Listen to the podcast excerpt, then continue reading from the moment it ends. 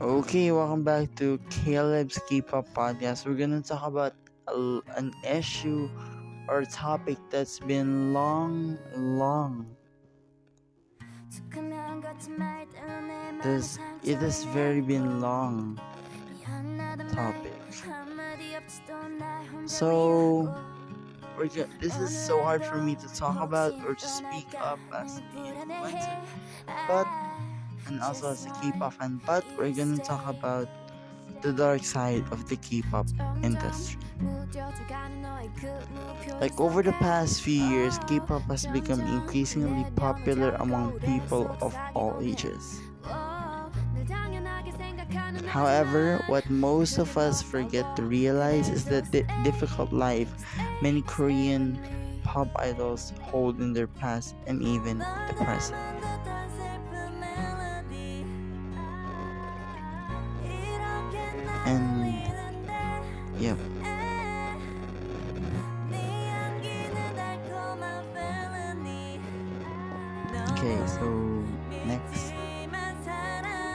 Before even having a chance to train under entertainment companies, kids and young teens attend cutthroat auditions, which on average have competitive rate of 700 over.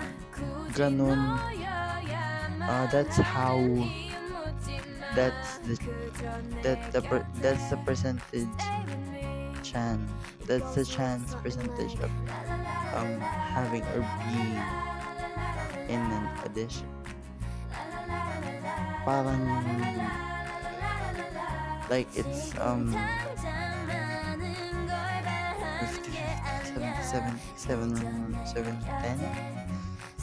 If one managed to pass the audition, of course, they're put under a contract with their correspondent agency or company like, well, for example, JYP, uh, HYBE, MLD, Pledis, Source Music, YG, SM.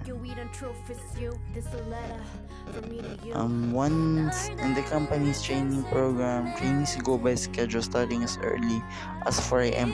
and ending as late as midnight.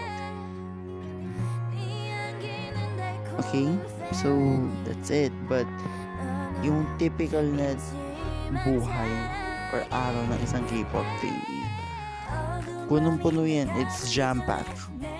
Dance practice, vocal lessons, Korean lessons for foreign trainees, uh, extremely unhealthy dieting, encourage you on companies wanting women from 5'2 to 5'9 to weight the same weight of a maximum of 104 pounds. So in the BBC article headline, I could have been a K-pop idol, but I'm glad I quit. Former K-pop trainee, uh, Elaine Chong said it was common.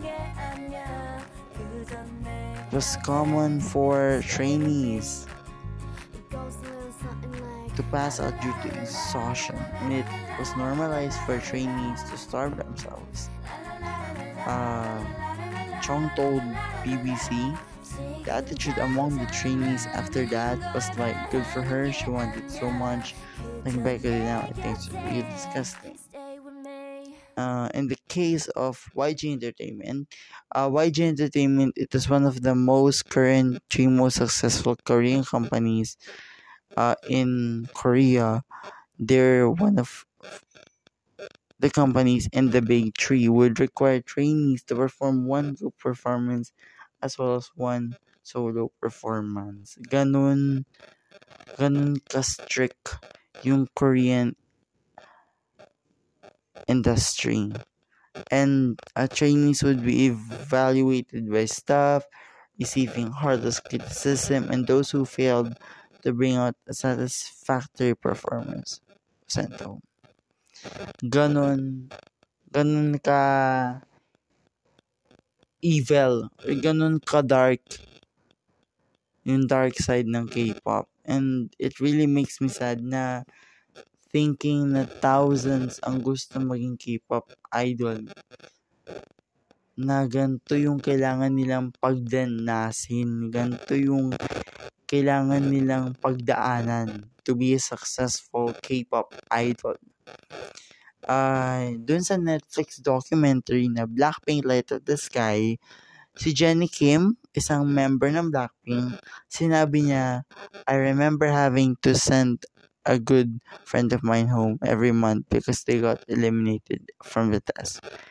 And being told that I'm not good at stuff face to face and trying to keep everything together when I hear those words was very harsh.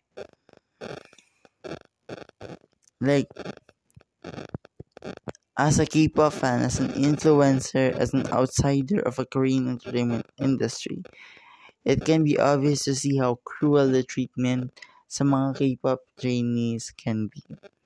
Common na yon na questionin yung mga industry tactics and kung bakit hindi nila terminate itong rules na to. Another example, Twice. Isang Japanese member ng Twice which is Hirai Momo revealed how their company JYP Entertainment had instructed her to lose 7 kilograms in a week to be in time for their group's debut showcase, according to International Business Times. Um, ang nalaman ko dito sa story ni Momo, she had to chew or to eat ice cubes to be in that weight, to be in that um diet. Parang she had to eat those ice cube to be fit, to be skinny, to be passing the K-pop standard. And um, mahirap talaga yon for Momo na um, i-instruction ng isang entertainment agency na eto yung diet mo. Hindi ka kakain ng mga masasarap na pagkain, hindi ka kakain ng meat. Gagawin mo lang ice cubes. Like, ice cubes lang yung kailangan mong kainin. Yun. The past trainee, okay, like exercision 24-7, consuming nothing but a single ice cube. Takot na takot siya. That would even cause her to put on weight. Momo was terrified to go to sleep, fearful that she wouldn't wake up again, proving that as horrible as the environment is, it was stressful enough to help trainees reach their goals.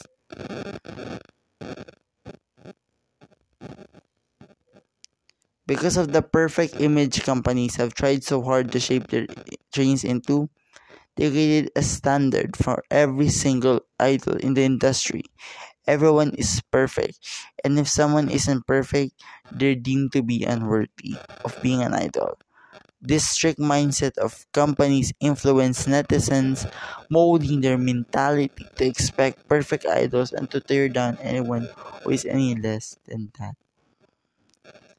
And um, to to go deep down in the dark side of indus- of the K-pop industry.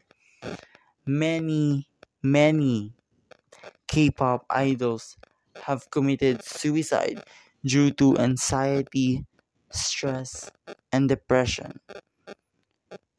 That their company, uh, yung company nila hindi nakinig sa kanila during those hard times. Sulli even said they didn't listen for me. Like they didn't care for me. Alam mo yung yung word na yon or yung sentence na yun na nanggagaling sa isang K-pop star hurts me as a K-pop fan. Like, SM Entertainment should be there for Jonghyun and Sully. But what they did, hinayaan lang nila ang dalawang tao na ito na malulong sa depression and ended themselves. I've also entered depression. Mahirap. Mahirap yung depression, but I overcome it. But these things in the K-pop industry makes it hard for the K-pop idols to be in positive. Knowing na hindi sa tutulungan ng agency nila like SM did. So this is the this is my chance to call out SM Entertainment for not being responsible to their artists and to their co K-pop idols. SM Entertainment should be responsible naman kahit papaano to Sully and Chinese Jonghyun. Yun na hindi dapat nangyari itong itong moment na to na they ended themselves just because of depression and sadness through all of those hate comments na natatanggap nila. This is sad. And this is the reality. This is the dark side of K-pop. And I would like to thank a YouTuber named Project Nightfall for giving us an open mindset, K-pop fans, to this industry, to this dark industry in Korean, in Korea.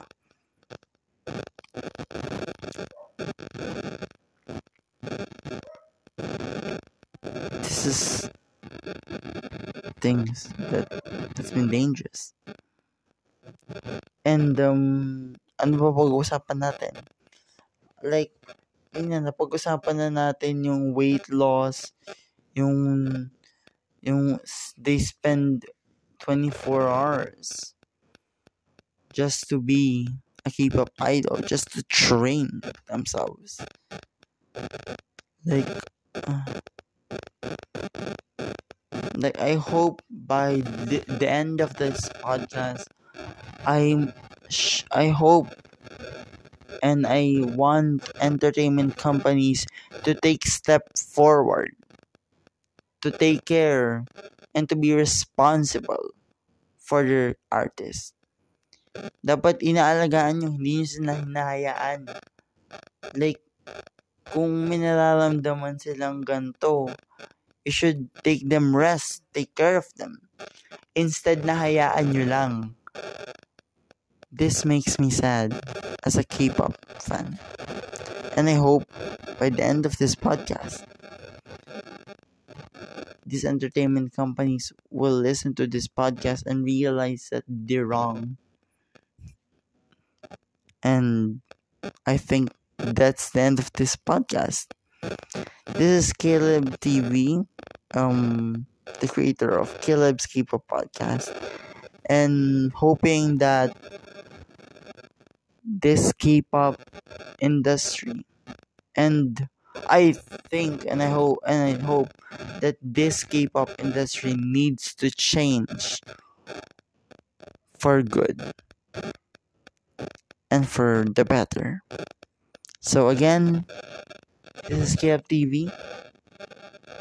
This is the topic, the dark side of the K-pop industry, and I'll see you in the next episode of this podcast. And of course, annyeong.